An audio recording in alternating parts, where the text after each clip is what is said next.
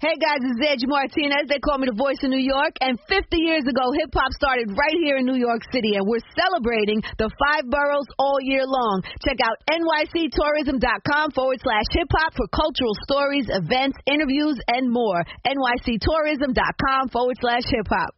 This podcast episode is brought to you by Coors Light. These days, everything is go, go, go. It's nonstop hustle all the time.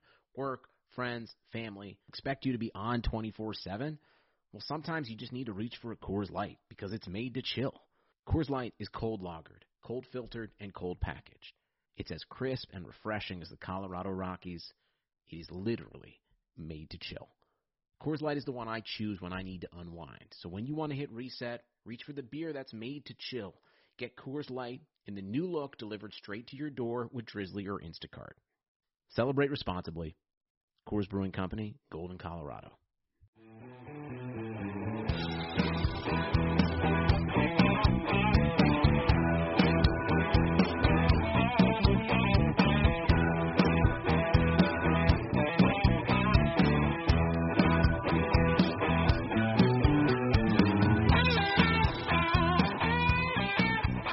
Hey everyone, how's it going? Welcome back to another episode of the Go Long Podcast, a special edition. I was going to say Championship Sunday, but it's Monday night now. But we're going to wrap up uh, Championship Sunday here with Jim Monos, my podcast partner, and Doug Whaley joining us from the jump.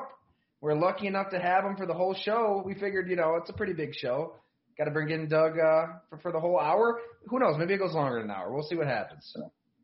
Oh, thanks for having us, having me. Let me say that. Um, and it's one of those things. It's bittersweet. Obviously, it was a good weekend of football, but uh, we can see and we know that the end is coming. So that's where it uh, it's a little bittersweet for me. I can't wait for it to end. My picks, yes, my picks yesterday were horrendous. I took Green Bay and the Bills, and I learned a very good lesson that we've known on this show you don't ever go against Patrick Mahomes. You can't do it. It's just that simple.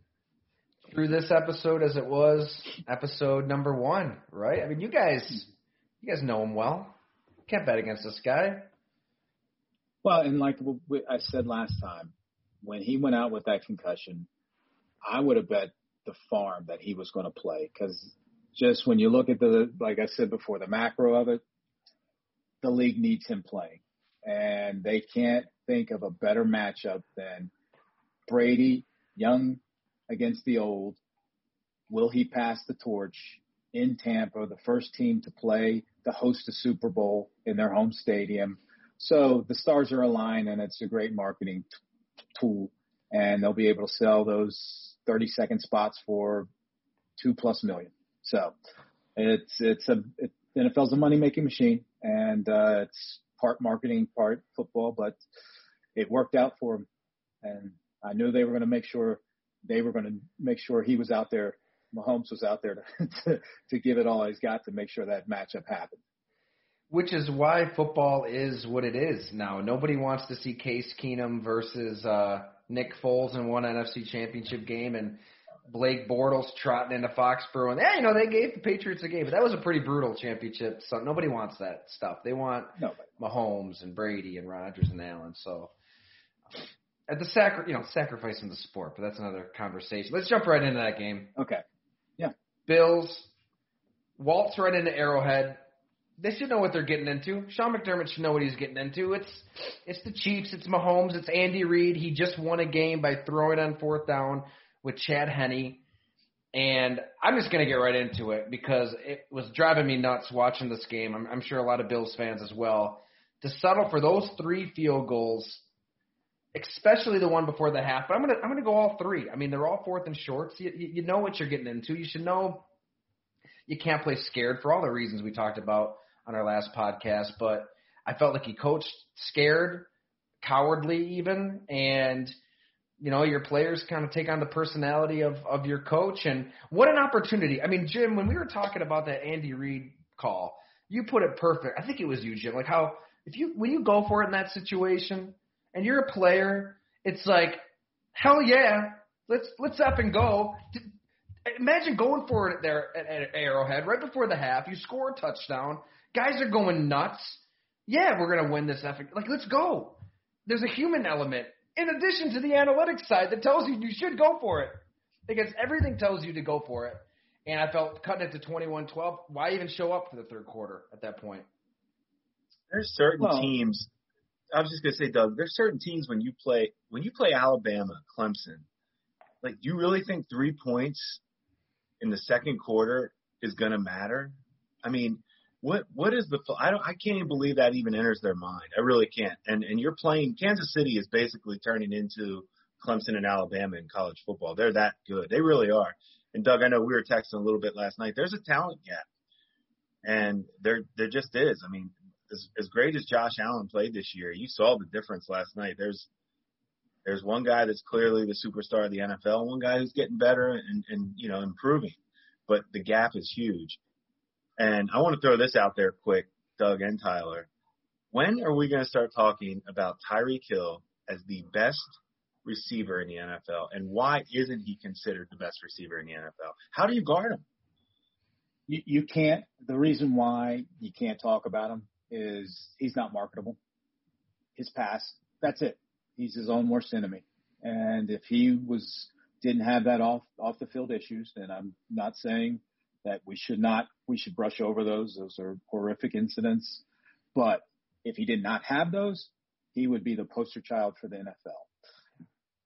That's can you imagine? Can you imagine as a safety being in space against him? Like, I mean, what he did to those corners yesterday in such a small area, I, I can't think. Like Odell, I think of Odell as, as Mhm. you know the, the best route runner. Diggs is a great route runner. They aren't even. They're not close to as good. Nobody has that zero to 100 miles per hour like he does. No, he's a he's a Tesla. He's zero to sixty in three seconds. Yeah. And the closest I ever came, I I was a teammate of Curtis Martin at Pitt, and in practice, trying to tackle him was I still have nightmares of it today. And he isn't half that. Well, he's half that. He's not as explosive as Tyreek.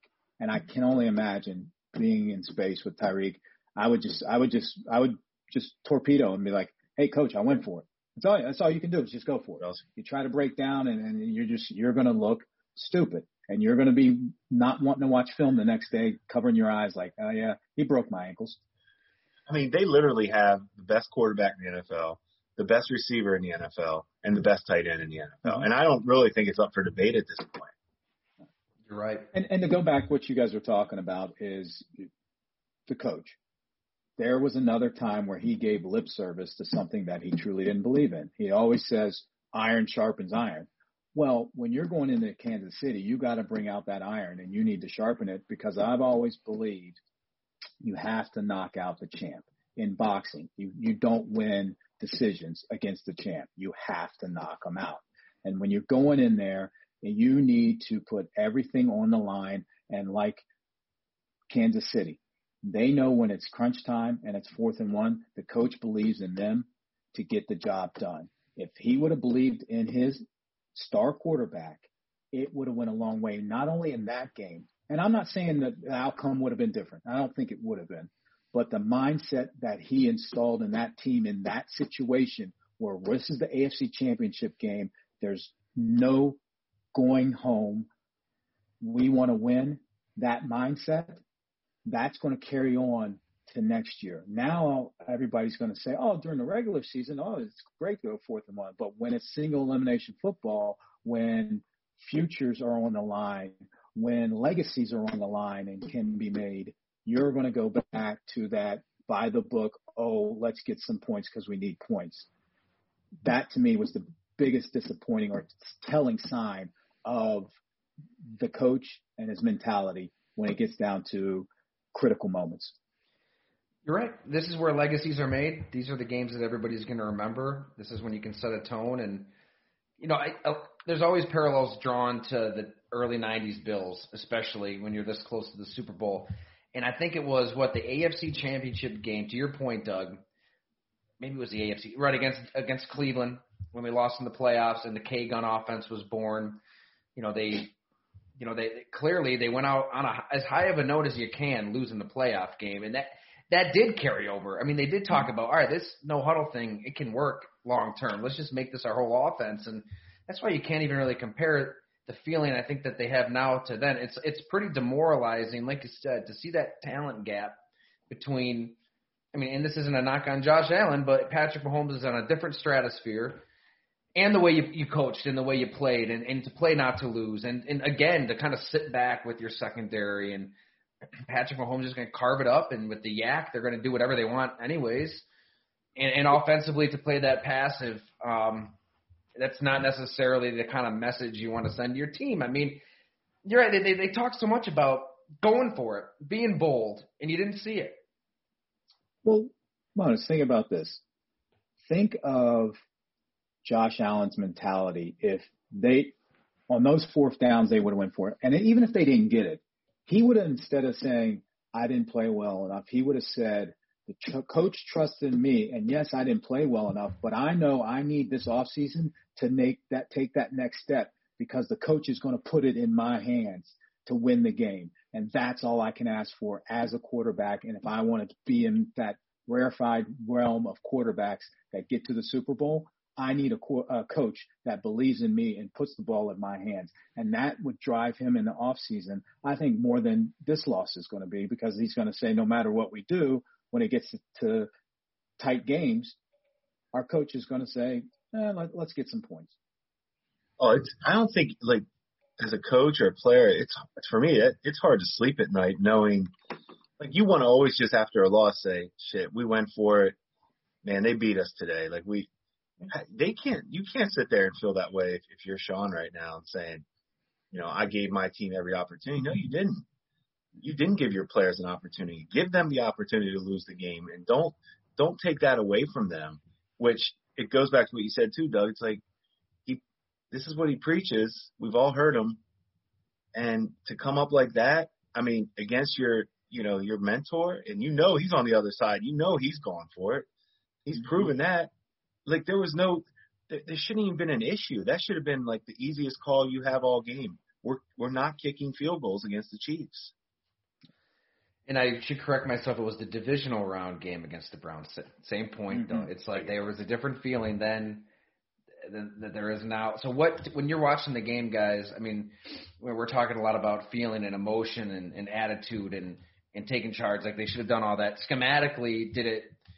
To me, I mean, I'm no you know personnel guy at all, but it seemed like a team schematically also kind of playing pretty passive too. It was just passive all the way around, offensively and defensively. It was a team that was playing not to lose and playing by the book.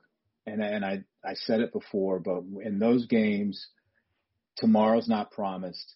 You lay it all out on the field. You pull out every trick play. You go for every fourth down. You pressure. I, that's maybe my mentality, and obviously isn't their game plan. But I'd rather go out swinging. I'd rather go out swinging and you knock me out and I, but hey, I was I was giving it my all instead of saying, oh, let me bob and weave and and, and try to do this and, and and and try to tire you out and do the rope a dope. That's not going to work with the caliber of quarterback you're facing on that other side. Just not. Well, think, I thought it was interesting. I thought it was interesting watching both games, and we'll talk about the other game. But with Kansas City and Tampa, I thought they clearly were the more physical teams. They they they just have a nastiness. They dictated, I thought, to both teams. Um, and really, Kansas City with Buffalo up front was the interior for Buffalo's line got beat. The tackles were struggling. I mean, it the offensive line got beat up. Josh's feel in the pocket didn't look good. I didn't think he had a good feel. For, I mean, he wasn't recognizing pressure. He was holding. He's trying to stiff arm guys and extend like yeah. Eh, who does that? Like that's you're not in high school. You, these guys are going to get you down, and and that disappointed me to see all the improvement he made this year. I, I thought that was a little bit of a step back for him last night, as far as that the, the pocket presence and understanding when a play is dead or when to get rid of the ball. And he wasn't seeing it. He wasn't seeing it last night, and I think that would be concerning. There is a middle ground there too, because I guess uh, the devil's advocate would say, "Well, you got to take the bad with the good, Jim," and you know this is his freelance and improv- improvisational side. But I mean, Ben Roethlisberger, you know, that comparison gets thrown around a lot. Like you don't see Ben in his prime, anyways, taking really bad sacks in those kind of moments.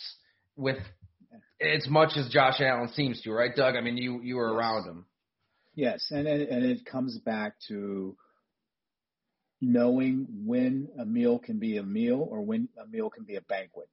Hmm. So if it's a banquet, then you can, it, depending on the situation. If it's in the playoffs and you're in plus territory on the other side of the 50, and don't take that set, throw it away. Now, if you're down and it's third and eight and you need to make a big play, try to stiff arm and go for it. That's the difference, and that's the maturity or the maturation of a quarterback. He is not there that yet. The only thing, like Mona said, that, makes you nervous. There's another game, Houston last year. Now the AFC Championship. He did get you to the AFC Championship, but when the pressure is on in the tightest games, when you need him the most, has he come through for you? In the regular season, he has. But when it means it the most, and again, where legends are made in the playoffs, he has again dribbled down his leg. Yeah. So where where is his ceiling? Hopefully, if for Bills fans, it's not the AFC Championship, but to know he's going to have to go through Mahomes, will he ever be better than Mahomes? That's the question. Hey, I was thinking about this today all day because of all this crazy quarterback movement that's about to happen in the NFL, and we're about to witness history. I mean, there's they're saying there's what maybe 10, Ten. 10 or 12 quarterbacks that are set in stone right now for starting next year. It's going to be wild. But why in the hell would you want to play in the AFC right now? It, the only way the Chiefs are ever going to struggle, it's going to start as soon as Tyreek Hill loses a step, and I don't know when that's going to be, or Kelce loses his step. Those two are just I I haven't given them the proper. We we talk about Mahomes so much, but there that's when I see the fall off for KC happening is when Tyreek and Kelce lose a step, which is probably not for another five years maybe for those guys. It you're not stopping that team. I don't know how you stop them. I really don't. And and so these quarterbacks are going to be on the move, and, and the Bills are going to be facing this every year. When? How do you beat Kansas City? That's all you're going to think about. Completely. it's the worst part about it. You get rid of Brady and you get Mahomes. Right. It's unbelievable. I mean, It is. It is. Unbelievable. Brady tortured the franchise for for two decades, and he goes to Tampa. He's in the Super Bowl over there, and now you got to deal with Patrick Mahomes for God knows how long. But to your point, Doug, too, on that just ceiling, I just that's kind of you know I don't know Kurt Warner caught a lot of crap. You know, you know that conversation we had in in, in my story to go long, but that's what he's talking about. I mean, you could see it in that moment. I mean, Tony Romo did a great job pointing it out on one of the dropped interceptions in the first half, where where Josh Allen is forcing the ball. I think it was Diggs.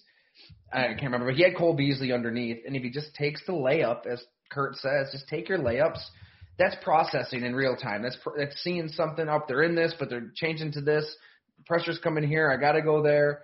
And um, Spagnuolo, I mean, I, it, it seemed like he was a step ahead of, of Josh Allen the entire game, and that's where you raise your ceiling mentally. Like we know he's got a strong arm, we know he's athletic, we know he can do all this stuff, but at some point, I mean, it's almost like he kind of maxed out with that all, and he got to this point where he had to really win in a different way pre-snap. Patrick Mahomes has all the crazy athleticism and all the crazy physical abilities on top of that mental processing where Josh Allen just isn't isn't there yet. Maybe that's where a gap exists between the two. And it goes, and I said, I mean, it's it's patience. And and when Brady was at his best, when he was in New England, he would beat you by nickel and diming you. Edelman for five yards, four yards, six yards. He would just take it, but he was so precise. He was able to do that, and he had that mentality that I'll just keep hitting signals, singles, singles, singles, and I'm just going to beat you by playing small ball. And you sometimes you have to learn that and he didn't. He hasn't, and he didn't, and it was on display uh, yesterday. It's crazy too, because like one concern Warner had was the delivery. He's like, I don't know if somebody that long levered can be like Brady and get it out that. But I think we've seen that Allen can do that. Like his mechanics have improved to a point where he he can kind of whip it. Um, but maybe it's just not all there, obviously. And, and don't get me wrong, he has come a long way. His coaching, Daboll, uh, whatever quarterback coach he works with, he's come a long way. But I always say, when in tight situations, where everything is on the line, you revert back to what you know. And all that training that you've done goes out the window and you go back to what got you there. And you saw flashes of that yesterday. If you guys are a Buffalo Bills fan this week, what's going through your mind? Are, are you optimistic? I mean, it was a historic season for, for a lot of different reasons. Or does the idea of Patrick Mahomes now being your new Voldemort weigh on your weigh on your mind? I think what happens now for Bills fans is the regular season becomes boring because you've now established yourself as, you know, you're a playoff caliber team year in and year out. That's, you know, you're going to get to the playoffs. You don't care about the regular season anymore. That's, you're going to do what you have to do to get to the playoffs. So Bills fans, think about how like every game was just so big in, in the regular season because when you're eight and eight, nine and seven, it's like, you know, we're every game's big, we're fighting to make the playoffs. No. Now it's expected to make the playoffs. Now it's the pressure's on now because we know we have to get better and beat Kansas City in the playoffs. And and the whole goal, they just have to their regular season now has to be how are we getting prepared to beat Kansas City? Nailed it. Absolutely. That's it. I mean, all I would say is depends on what type, how many drinks you have. you know, if you're starting out, you're like, man, like I said, we just got rid of Brady. Now we got Mahomes after four or five. You know what though? We'll be there. We just got to do this. We got to do that. There's some things they can do, and, and they're going to have to really play a perfect game in the playoffs to beat Mahomes. Everybody will, and you can do that, but you ain't going to do it consistently. Let's hey, put it that way. Hey, you were saying how we always say how you have to go through the champ. You got to knock out the champ to be mm-hmm. the champ. Well, how many times has Mayweather been knocked out? Zero. Yeah. Down these lines, you guys. I mean, imagine when you're in Buffalo. I, how much is Tom Brady and the Patriots? How much are they on your mind when you're, you know, making personnel moves? Or are, are you thinking like this is the the dragon we've got to slay, so we've got to do that? I mean, you're not coaching on the sideline, but are you thinking about this obstacle in your way? You have to, especially because the first thing you do when you when you're thinking about your team is the first goal is to win the division, and then build a team for single elimination football. But we couldn't even get past the division, so everything we do and did was to try to win the division. And we had a board where we had every position listed, and we ranked the players from each team in that position. So at quarterback, Tom Brady was always number one. And then we were like, all right, blah, blah, blah, blah, blah, blah for each team in the division. So we knew where we needed to improve to try to match up in the division. And that position we just couldn't, we could never find. Man, that, that is, that's fascinating. I can remember talking about like the hype in regular season games, like that week was it week two that the fans raised money for the Guinness Book of World Records to be there? The Patriots when they came to town, like that. Oh man, I mean, coming off that Colts win, I mean, it was hype and the hope was real. And then Brady just comes in and does what Brady. They kept throwing in that game though too. Like they kind of gave you guys a shot at the end. Now that I think about it, um, big brother coming in the little brother. Oh, you're so cute. and guess who's doing that now? Mahomes. Yeah. Oh man, I mean, we could talk about this game all day, but I mean, any final thought? I know, you know, we're gonna have time to talk about the Super Bowl matchup and the Chiefs, but just out of this AFC Championship game, did anything else stand out to you guys that you want to hit on? I think for me, it was Kansas City's defense. I was uh, really concerned, or, or not concerned, saying that that if anything, where the Buffalo Bills could have a chance was trying to outcoach their defense and Daboll putting a scheme together, and then it was going to be a shootout. Still thought Kansas City would win at the end, but I thought they would get a better game. But to get the pressure on him, where they had four sacks, I, I did not see that coming. Jim, anything? I saw a great tweet from um, Dominique Foxworth about Josh Allen should have to pay the fines at the end of that game for all those, you know, guys are going to get fined for getting into it and what, you know, how all those penalties, if there were fines. I, I didn't like that by Josh yeah. when he threw that ball. And I, I, I just can't picture like Drew Brees, you know, and I don't, I just don't picture the, I don't picture Brady. I don't think those guys, I don't see those guys as sore losers like that. And I thought that was a sore loser move. Like that that started that there was no reason for that, and I didn't like that. Reverts back to what you know and what you're truly about. When the chips are down and things aren't going your way, your true identity is revealed. And I'm I'm with you. I did not like that whatsoever. Same here. I mean, it was immature. Like right when you think he might have matured to a point to not do that. I, yeah, I have a hard time seeing Tom Brady or Drew Brees. I mean, they've done stuff in the past. I'm sure that I'm not remembering, but yeah, nothing, nothing like that. So, Bill, sorry, Jim, go ahead. No, I, I have a tough time. I don't like calling people immature because, I mean, I was upset last night losing both those bets, and now tonight I'm betting on Southern Illinois. Just try to damage control yesterday, try to get it back, but I, I feel immature with my gambling right now. But yeah. Anyway, that was not a good look for a franchise quarterback. I didn't think. Much better, better way to put it. Well said. Yeah. What do the Bills need? I mean, I mean, it looks like they could use a, I don't know, to me like a a, a running back that can maybe catch the ball out of the backfield, some kind of dynamic threat that you got a game plan for. Um, a pass rusher. I mean, who really scares you up front? You got to get somebody that's going to get Mahomes off his spot. I mean, let like Tampa Bay beat Aaron Rodgers. You got to get pressure. I don't, I don't. To me, those are two spots. I, I don't know who you find and how you get them, but um, anything stand out? Right now, you, the I have to say, I wouldn't say the pressure, but the the emphasis now will be on Brandon Beane and the scouting department. Uh, they're going to have to draft well. I mean, their draft choices are going to have to start playing, especially knowing that they're going to have they're going to about to pay the quarterback, and that puts more importance on your personnel department because you can't go out and pay free agents anymore because that cap hit from the quarterback is going to eat so much of it that your first, second, third round guys need to be starters or contributors right off the bat, heavy contributors. And your fourth through seventh round need to be backups that spot play and give you depth and, and, and help you on special teams. So the, the spotlight, I mean, again, they're not going to be slept on anymore. The, the, the mark is out on them. They're going to have a bullseye, but there's not only going to be a bullseye on the field, it's going to be off the field with the whole organization. You know what's funny when your when your season ends like this, and all year, right? You you just love your roster. Like, man, we did it. Every now when you lose, and now what you do in the front office, and we've been through this. It's now every guy stinks, right? Now it's like Feliciano, that right guard for the Bills, who I've heard them talk about. That the guy can't play. Like he he got exposed yesterday. He got exposed the week before. Like, you know, you never hear any bad press on certain guys because you're winning. But now mm-hmm. they're going to take start taking some looks at guys like him. The tight end situation, I think, is a joke.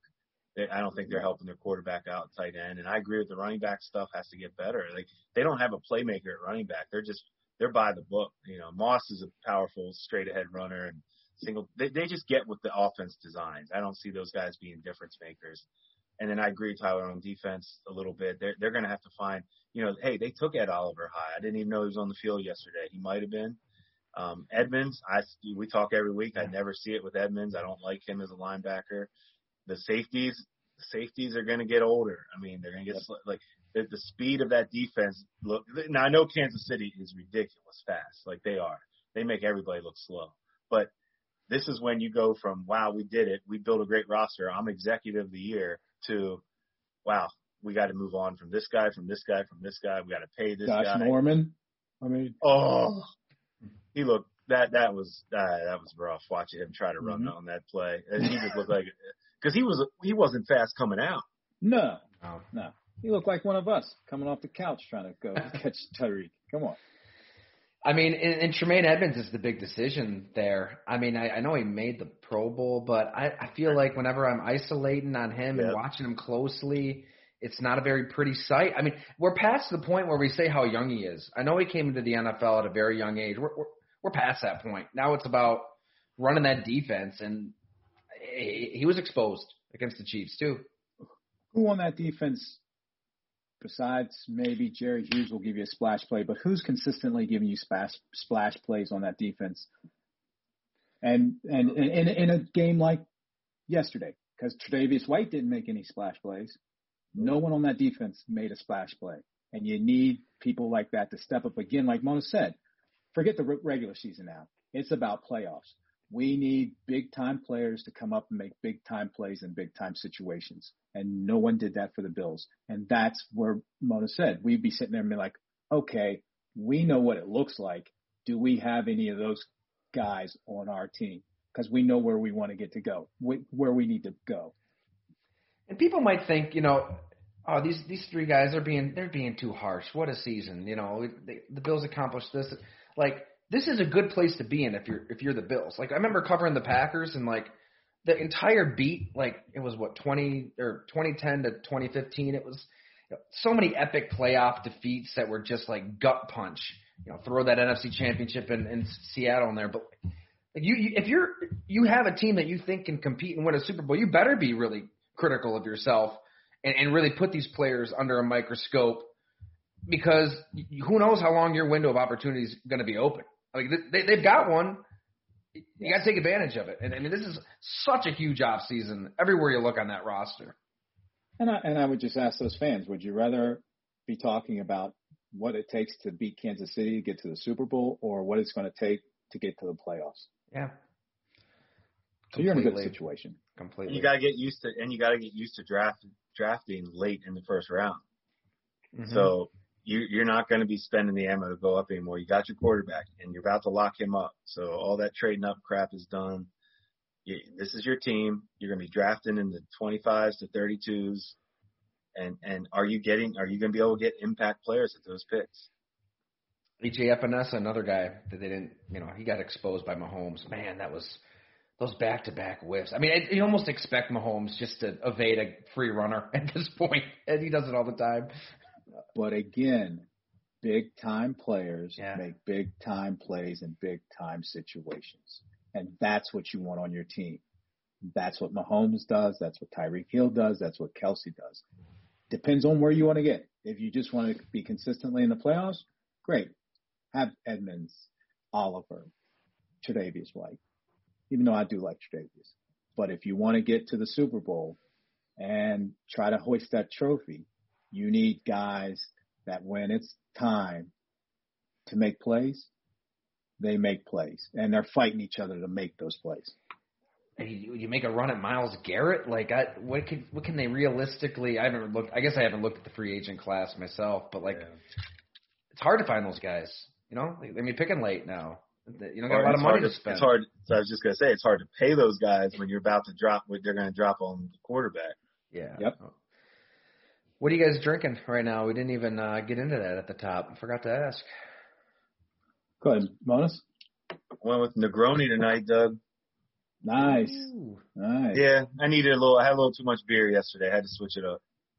Same here. I got a little uh, smoky mezcal and uh, a little bubbly uh, lime soda water. So Ooh. get my. Uh, it was yeah, like you said, the beer consumption over the weekend was a little too much. I had to take a break. well, I'm actually putting on those calories with a little Hamburg Brewing Company, our our loyal partners here. OMS Oatmeal Milk Stout. Not a big stout guy, as you know, Jim. Jim knows. Yeah, we talked about that. Good. It's smooth. Yeah. It's smooth. I'm telling you. Working. It's working. Working. Um, Aaron Rodgers, Green Bay Packers. Got no segue, but let's jump into it. He's very careful and calculated with his words. He knows the power of what he says when he says it. We've sat down for one-on-ones in the past. It, when I was on the beat, we you know, it was a good hour. You get, into a lot of stuff, and he's in that setting or at his locker in a scrum, whether he's on Pat McAfee's show. He knows the weight of his words. He knows what he says will be the headline. So Green Bay loses another NFC Championship game, drops him to one and four, tied with Donovan McNabb most championship losses ever, and drops that little nugget that turns into a bomb and says, you know, I don't really know what, what my future is. Paraphrasing doesn't. I don't know if I'm going to be here next year. Basically, contractually, I mean, he's got the three years left. I don't have the dollars and cents in front of me. I know Mike Florio made a case where you know there could be a way out or a way for a trade to kind of happen, and the Packers don't take that big of a hit, but it would be a hit. The, the the Packers, I don't. To me, I feel like the Packers just have all the leverage. I mean, we've talked about this. I think it was genius. Get the guy, develop a quarterback, develop Jordan Love, and look, there were signs of decline in Aaron Rodgers a year ago. Week 17 against Detroit, you saw it. The NFC Championship against the 49ers, you, saw. you can see the thinking there on, okay, maybe let's get ahead of this. Maybe he only has a year or two left, and if we can piss him off in the meantime by drafting a rookie, all the better. He might he's going to win MVP. They're that close to the Super Bowl. But it, it I, I don't. I correct me if I'm wrong. I feel like the Packers have the leverage here. They can just say, Aaron Rodgers, you're our quarterback. You're you're going to play. You know, unless he's just going to sit out and publicly demand a trade, which I'd be surprised to see. And you develop Jordan Love. You know, you, you let him sit for another year or two.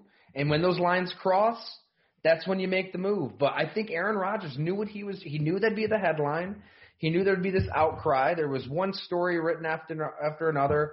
They haven't done enough for Aaron Rodgers. They're wasting his prime. How dare Brian Gutekunst put him in a mental place where he's this unhappy? Look, right before halftime, what did you guys see? The force feed into Davante Adams. Allen Lazard wide open on that little in breaking route. The cornerback falls down. He doesn't see him. He's forcing Davante all the way. What, what did you see in the second half? The pass, pass, pass, punt after an interception. And then later on, the third and goal. I mean, he could have ran that in. I, he loves talking about being an athletic, physically tough guy at this stage of his career. What an opportunity to show it, to prove it, to go win your team the game. Um, and he forced it to Davante Adams. Matt LaFleur and debate. I mean, obviously, I don't think it was a good call, but there, there's a lot that happened up to the call that we're all talking about there. It's it just seems ridiculous that we blame everybody but Aaron Rodgers for that loss. I know he played very, very well, but that headline kind of shouted down anything else we'd be saying about him out of that loss. I feel like. I think you hit the nail on the head. It, I think it's a brilliant move by him.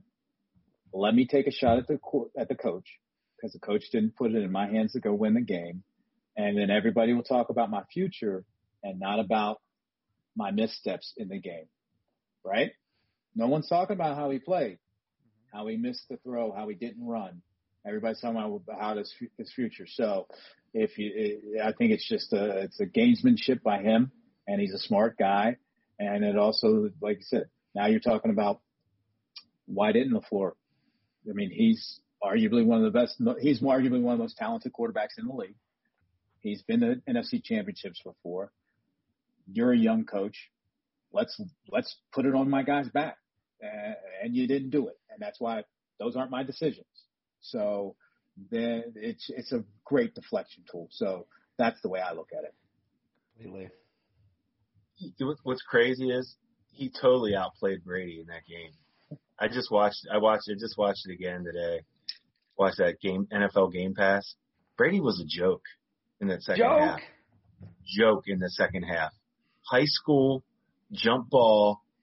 I'm just throwing it. I don't care if it gets picked. Should have had four picks. Three of them were, which you never win games like that, and they did. So credit to them. I don't know how it happened. I don't know how Green Bay lost that game.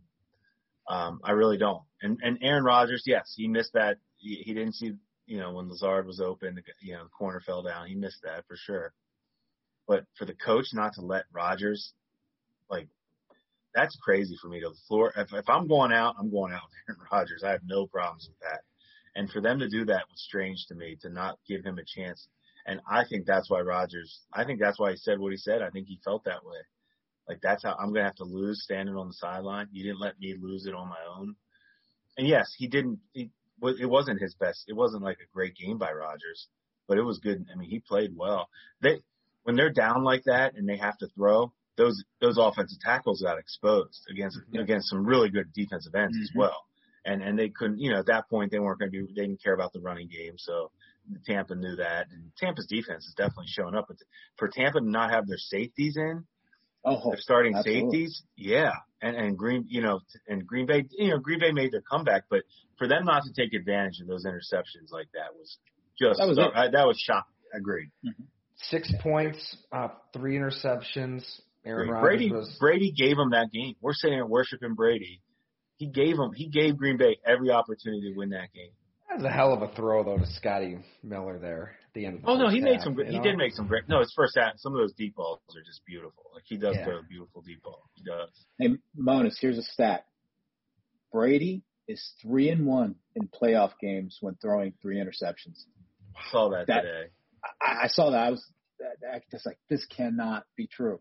because we hammered turnovers as the number one stat, and it's like, Mhm. and, and with Isn't Brady, that an ability to? He makes the play when you need the play, like when you absolutely need it. He, he does make it.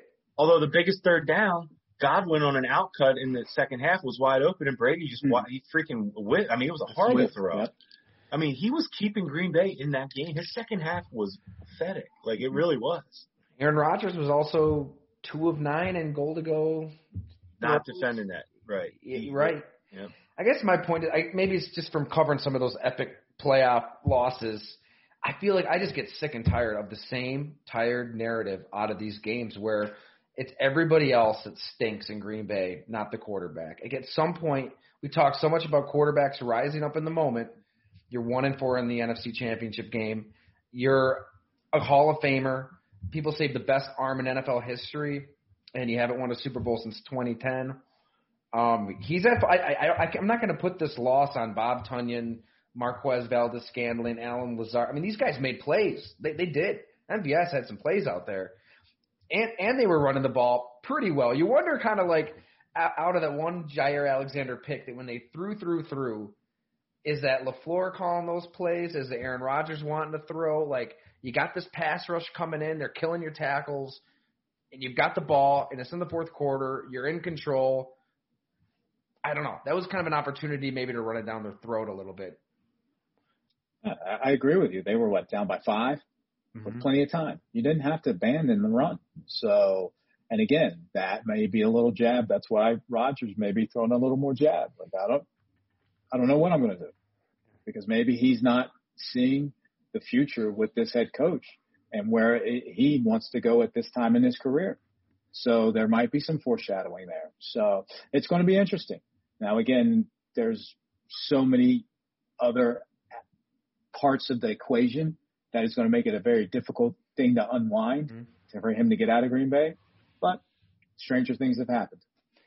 We're seeing a lot of player empowerment. Like I don't know, even when you guys are running the show, how were there this many star players trying to take back their control? I mean, look at the Deshaun Watson situation. I mean, sure looks justified. A lot of these situations are justified. I mean, Stefon Diggs was unhappy in Minnesota. Jamal Adams, Jalen Ramsey, Yannick Ngakoue. I mean, Le'Veon Bell to a degree, obviously. I mean, so many of these stars, it's like they don't care what their contract situation is. They don't care about it. They just want they want to get the hell out of where they're at. And in so many words, Aaron Rodgers is kind of saying that, right? I mean, he pretty much is. You, you look at the NBA. The NBA started it, and it gave voice to the players, and players understand the talent is what makes this whole machine run. And if I have superior talent, you need me more than I need you. It's harder to find a Deshaun Watson than it is a Bill O'Brien, a Nick Caserio, you know, a S, Jack Easterby, even an owner. You can Yeah. find those guys. You can't find Deshaun Watson's. So while he is at the height of his career, or any of these players, they say, you know what, I got a voice. And and if you're not going to pay me, someone else will. And guess what? Someone else will. You see Brady going into Tampa, and they're letting the whole TB12 method hang out on the sideline. And here's Gronk, here's Shady, here's Fournette, here's AB. Like, got everything. I'm sure that's pissing him off. Hey, is uh is Shane McCoy the new Robert Horry? Think so. Big shot, Dude. Bob. Dude, just collect, hey, collect those, collect those rings. baby. hey, Robert, Robert Horry hit some pretty big shots. But I will. I was, I was going to say the difference is Shady needs to get in on in a game and do it.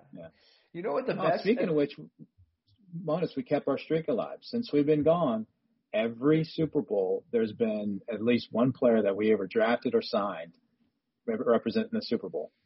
So That's right. That's kept our streak, streak alive. We got two, Shady and Sammy. I love it. Sam, well, you know, they're just saving Sammy for the Super Bowl. Like you know, la- like, Like he that's his last game. year. That's his game. Mhm. Yeah. But before I forget, the best Robert Horry analogy I heard was uh somebody said like he's just like Nate Dogg, the rapper, right? You don't remember any like Nate Dogg single. So you don't say, oh, that Nate Dogg. So, no, but he's always you know featured, and it's a banger. It's just amazing, you know.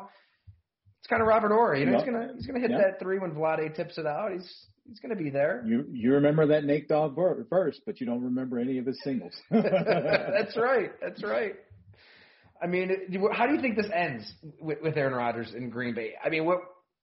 I I think that eventually he'll just kind of cool down and Green. Brian Gutekunst isn't going to blink. I, I- feel like he'll and he, and he can take public shots. He's tough enough, and I, I can see him just staying the course. You're our quarterback this year. Jordan Love isn't quite there yet. I, I don't think Aaron Rodgers would, would really change the rhetoric to demanding a trade or even to where Deshaun Watson is, is right now. I, I could be wrong. I guess we'll see. I think it. I think a telltale sign is the moves they make in the off season. What do they do in free agency, and what do they do in the draft? And once he starts to see that and what course the organization is ta- taking there, then his stance may get stronger, or he may say, "Hey, fellas, I was just upset. It was right after a game, another loss, especially at home in front of our fans. They're such great fans. That was just me blowing off some steam. I'm committed to this organization. I want to go out being a Packer, blah, blah, blah, blah, blah, blah. But if they start going a different direction and not trying to take that team's level of talent to the next stage where they can get past the NFC championship into the Super Bowl and putting the places, pieces into the organization that he feels are necessary to make that step, Yeah. then it may get sticky. What would you do, Doug? I mean, like you interviewed for that job. If if you're the GM of the Packers right now, do you kind of do you kind of cave and start spending like crazy because that's what your quarterback wants? Or what, I don't. You There's a got- lot of other factors, cap and stuff. But what would you do? Right. No, I, I, I bring him in with the head coach and say, Hey fellas, as we go, this organization goes. Let's figure this out. You have two or three years left. Let's find out what you think we need. We'll say, I'll find out what the coach thinks we need. I'll say what we need and we'll have internal debate, but external unity. And that's why Watson is so jacked off. They brought him in and did that and then said, okay, thank you, bye, and did, did not follow up on it. But you have to follow up on it. He is such a talent. It's hard to, and, and people say, well, love this, love that. Love wasn't going in the top 10. He, they may luck up on him, but I'm not, as Brian Goodith, I'm not banking my career on that. I'm banking on the, the proven guy. So you, you got three years left under contract. Let's ride it out with him and let's make this last run. And then hopefully we hit on love and we'll figure that out later. Alternate universe. If the Vikings don't take Justin Jefferson, I think Green Bay takes him there. And wow, what a different conversation we're having right now. You know. Very much so. Very much so. So what do What do you, you think- what do you think, Monos? Oh no, I'm not. I'm Aaron Stan. I'm not. I'm not. I'm not losing. Well, I mean, Rodgers. do you do you gi- give in and like do you I- go full Jason Licht like Bruce Arians? You know, whatever you want, Aaron. Just tell us, or do you Well, actually you kind have of to be careful. Yeah, you have to be careful with that because you have to build your team and, and for your future and for the team's sustained success. But y- Rodgers is everything's fine. It, you got you, that that game was yours to win. I think Mike Pettine, who I really Yeah. respect as a coach, I that was some garbage. Like I, mm-hmm. I don't know what happened. I don't know what he was thinking at the end of that first half, and then really through the game. But Green Bay has it. I mean, obviously they have a, a stud stud corner in Alexander, but th- those other guys got exposed. I mean, you know, so they. It's not just you know we always put the you know we always talk quarterback, but I Aaron Rodgers is not the problem in Green Bay. I really don't think that's an issue, and I I don't think he's I don't think you need to move on from him. I think everything's okay. I would just try to hey, what did we do wrong? And I think the coaches need to look at themselves. I really do Oh, on that one. Like I, how could you, as a head coach, and you have Aaron Rodgers, not let him Oh, be the reason you lose? Like I just Yeah. don't mm-hmm. understand that. And how can you, as a defensive coordinator, give up that? I just don't. I will never. There, there are defenses designed to stop end of the half plays. Come on, like you don't have to do that. I don't know if you saw you know that saying too. You're either coaching it or allowing it. yeah. They had like three defenders in the middle of the field. Was strange. It was very straight, and the way Kevin King was playing that, I mean, his eyes are looking back at Brady, and Bra- I mean, this is this is where I, Jim, I'll say, you know, that play alone is why I think Brady had a great game. If you watch his eyes, he's like holding it right down the middle of the field into the last split second, and then he goes to Miller. I mean, granted, it's one on one out there. Maybe he's dead either way, but It was a good throw. I mean, it was definitely a nice. play. It was certainly a great throw for him. terrible coverage, no doubt.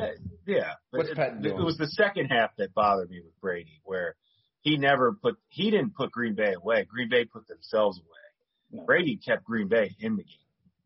Aaron Jones did not earn himself a new contract in Green Bay with that fumble either. I probably saw the last game for him there. Um, man, I'm glad we kind of hit on the teams that aren't going to be around anymore because we got time to talk about the two teams that are in it. I, I don't know the way we've kind of been talking here, guys. It's like you know Mahomes is ungodly and the Buccaneers, you know, they've got some good things going, but is it good enough to actually slow down Patrick Mahomes? Any initial first thoughts there? Yeah, I got an initial one. Chiefs by thirty. Woo. Not thirty, but you know what I mean. I'm taking Yeah. the Chiefs. I'm not overthinking it. I don't I don't see it with Tampa. I don't think they should have won that game. I don't think they should have beat the New Orleans Saints. But guess what? They did. So there there's certainly something to that and you can't discredit that what they've done. But he's gonna have to Brady's about to face a whole new defense than he faced against Green Bay. These guys are getting after it in KC. Mhm. KC secondary is playing well. I don't know. I, I'm I'm all about KC after that. What I just saw. I I concur. I mean, for me, I see those three interceptions by Brady. I see Kansas City putting pressure on the quarterback that I didn't see earlier in the uh, year. I, I think their secondary's playing well. Uh, it's a, a great story, Tom, but the the the mantle's going to be passed. It's it's it's Mahomes' Yeah, league now. You know, Doug, you made a good point. We were texting yesterday. I mean, we, we're talking about three Brady picks. The fourth pick would have that that touchdown would have never happened at Yes, the end of the yeah, half. Yeah, exactly. Mm. Yeah, I mean- think about that. Two plays before that, safety drops that you know easy pick, and he's he was throwing jump balls. Mm-hmm. And in single elimination football, those plays right there are the reason why you win or lose. You need, you have to make that pick. You don't make that pick, touchdown, they're up. I mean, So that's even more of an indictment, though, on the Packers and Aaron Rodgers that you don't win this at home at Lambeau Field when Tom Brady's throwing jump Right. balls. Find find a way to win. I mean, th- th- this is right up there with the Seattle game. I feel like. I mean, th- th- this was their game, their season, their Super Bowl to be had, and they dribbled down their leg, as Doug says. I mean, I Yeah. here's a one just to kind of throw this at you. No Eric Fisher. I mean, we, we saw what Shaq Barrett, JPP can do. Um, I feel like Andy Reid probably will do a, a better job of reacting to pressure than uh, the Packers did, but could could be a, somewhat of a big factor. I'm thinking they're they're going to be doing. You're going to see more screens, wide receiver screens, tight end screens. You're going to see running back screens. You're going to see a little more running the ball to alleviate them coming off the edge and protect. He's going to protect his deficiencies, and right now it's the tackles. And you guys are basically saying if you've got some gambling debts, if you're down in the hole, just you know empty the bank accounts. You heard it from Doug and Jim here on the Go Long podcast. The only question I have, Jim, is, is it the over or the under? Well, I didn't even look yet. What is it? I saw the spreads um, three. I want to say it's 57, but I'm not sure. Don't quote me on that. Super Bowls tend to be Sorry. close. I mean, you're, Yeah. you're talking over, but like they, we don't see blowouts. One thing, hey, I'm sitting there saying it's never as easy as degenerate gamblers always like to say, "Oh, I'm Barry. I'm taking the Chiefs big, like they're like I did. They're going to win by 30." It, I know it's going to be gut wrenching. It's going to be awful. I'm just angry at Green Bay because I took Green Bay. I'm angry at the Bills because I took the Bills. Now I'm taking the New Orleans Pelicans tonight. I'm taking Southern Illinois. The I'm a, me- I'm a mess. I'm a mess. I'm just trying to damage control yesterday. I'm trying to figure it out. You're betting on the damn Salukis. And Zion Williamson, who can't shoot, a li- he scores 30 points a game and can't shoot. I'll never understand it. How's he been this year? I have not watched the NBA. I- I've been a I'm terrible. not into. I'm not into Zion. I'm not into him. No, you're over him. Yeah. Hmm. Doug? He, He can't be your I best would- player. He can't be No. your best player. Really? No. Mm-mm. He's not Yeah. number one. mm-mm. Is, is he kind of chubby out? I remember the bubble games. He kind of seemed like a little chub No. out there. I just think he can't. I just don't. You can't. He can't create, and he's no threat to shoot. So how can he be your star? You know, your number Yeah. one. Man, his cards exploded. So you should sell your Zion cards. No, he's going to put Oh, up what- stats. Yeah. What's his card worth now? Oh my God. Are you guys into sports cards yet? Mm. I, I I've been paying attention. That thing's just going out out, out of That's a the big thing right now. My friend does that. He goes around and just buys. Um, that's a big thing on eBay, I guess. Where Oh. if you just get anybody's rookie card right now, so you just hey, I got Zion, whoever the rookie Oh. of the week is. If you if you have one of his cards and put it on eBay, people are just wiping it up. Yeah, so I heard that is a big thing right It's it's insane. I mean the quarantine life just it, it's skyrocketed because of Zion, Ja Morant. I mean, you can get Zion card. I mean, they're tens, hundreds of thousands of dollars if depending What? on the card. Yeah. Oh yeah. It's it's it's nuts. Like it. It's not a, a, a. I mean, you can't even get retail cards. I mean, trust me. I stop at Targets and WalMarts here and there trying, and the the stories. Um, my wife's uncle, like he he's into it. I mean, he travels a lot for work, and he said like there'll there'll be a line of people waiting for the card vendors, and they tell you like one at a time. Like it's it's not. I want to see a uh. thirty for thirty. I'm like where the card market is right now because Hey. it's, it's insane. Walmart people But- like hoarding it. People who work at the WalMarts like we need an investigative reporter to get to the bottom of this shit. That pisses me off. my friend my friend's been doing it. He just put me onto it about a month ago, and I I couldn't I didn't know it was such a craze. But when I was in high school, we used to play. We used to have like we would play blackjack, you know, in people's basements, one on one blackjack. But instead of money, we were gambling Like baseball cards? cards. Ooh. Yeah, like I'll put up my. You know, my rook, you know, Rickey Henderson rookie against your Will Clark rookie, you know, whatever, whoever it was. I mean, it was like back then it was major. I mean, we I was stressing, Oh. but that's where it all started for me back then. I, was, I still remember being in like fourth or fifth grade, and my dad told me, "Do not trade this Michael Jordan card." I had a, it was a Rock Tops Rock Stars insert, and it was really valuable. And my buddy talked me into trading him that card for like a Pete Rose card. And I made the mistake during the last dance. That's when the card market took off and on eBay, and it was like I don't know, a couple thousand dollars at that point. So But my brother had a Michael Jordan rookie, um, oh, and it wasn't mint condition. It was close. He had it appraised and everything. But during what you just said, Tyler, he sold it during quarantine because it was maxed out because it wasn't mint condition. So he's like, when the last dance came out, he sold it. And um, with that money, he bought a, a puppy. Uh, he named the puppy Rookie. I love it. I love it. Oh man, we could talk about cards all day. I love this. So Cards hey, and if guys- gambling. No, I was gonna say, look, you want to take a step further? I just read an article the other day that now it's not rookie cards. People are buying the rights to dunks, like video clips of dunks, and they're trading them now. They're ta- you're talking about thirty-five thousand dollars for the highlight reel of players, especially basketball players, and then they're trading those on the secondary market. It is unreal.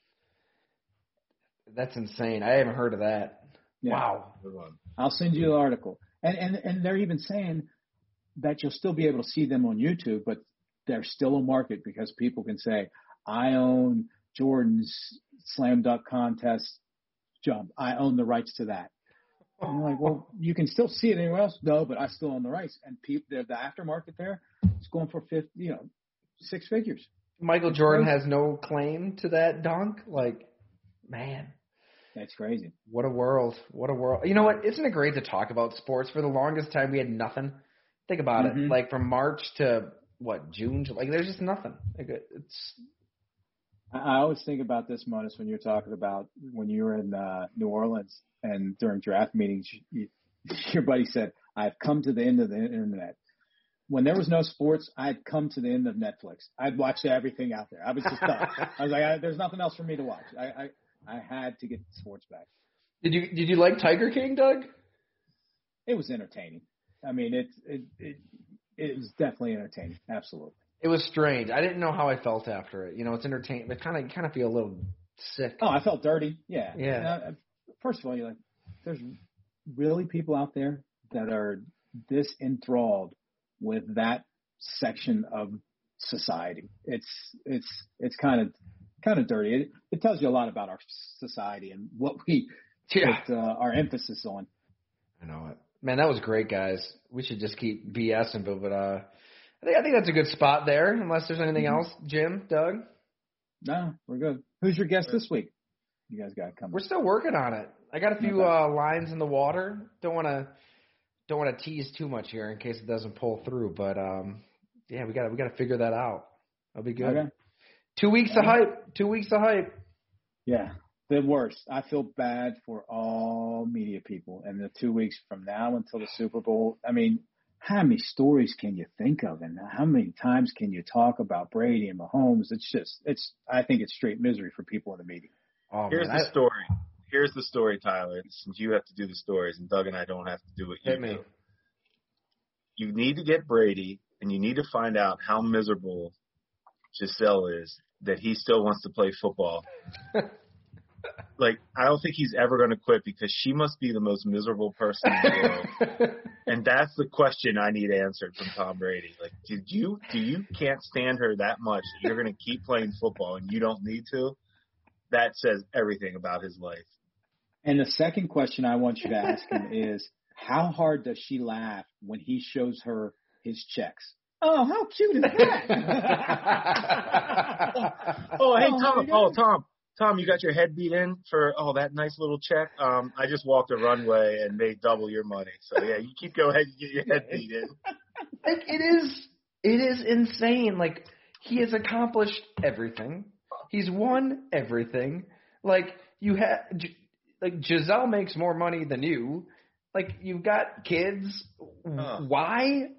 I, do, you, do you really want to prove a point? Is it is it proving a point? Like I can do this without Belichick I mean I think that's Why? a huge reason that's got to be I promise you this. I promise you, Tom Brady gets yelled at more at home than he ever has on a football field by a coach, and that's why he likes playing football. He can go there and do his thing and not get yelled. He Mm-hmm. Mhm. goes home.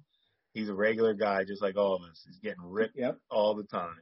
boy you got some inside info on Gisele she just sounds terrible to, to No, be I just can't you. figure out why he would keep playing. Yeah, that, that, that'd be the only reason. It's the only logical reason. That's it. That's it. That, that's Mhm. got to be it. All right. Well, All right, fellas. great talking. That was fun. Thanks so much, Mhm. guys. We'll be back. Um, I think we'll be back later this week with a podcast for everybody. We'll uh, Okay. we're still figuring out like the logistics with with Hamburg Brewing. Everybody should go there in person. They're open now, so get, head in there, drink some beer, hang out, have a good time. We're gonna find a spot to set up there, and uh, maybe we'll do like a live show. And if you're around town, come say hi. Let me hey, actually let me know. Uh, we may be my in-laws are maybe heading to Holiday Valley, so I might be coming up. So I'll let Oh, I'll keep you guys. uh, Yeah, That's I'll a game changer, Doug. I'm from Ellicottville. We might have to take it on the road. take the show on the road. Let's go down to the, to mom and dad's rock bar in uh, Great Valley, New York. Let's do it. All right. What do you Uh, say? if if if it's a go, I'll I'll give you guys the dates and let's get it done. Beautiful. All right. I'm going to put the pressure on dad. We're making that happen. All right. Thanks for listening, everyone.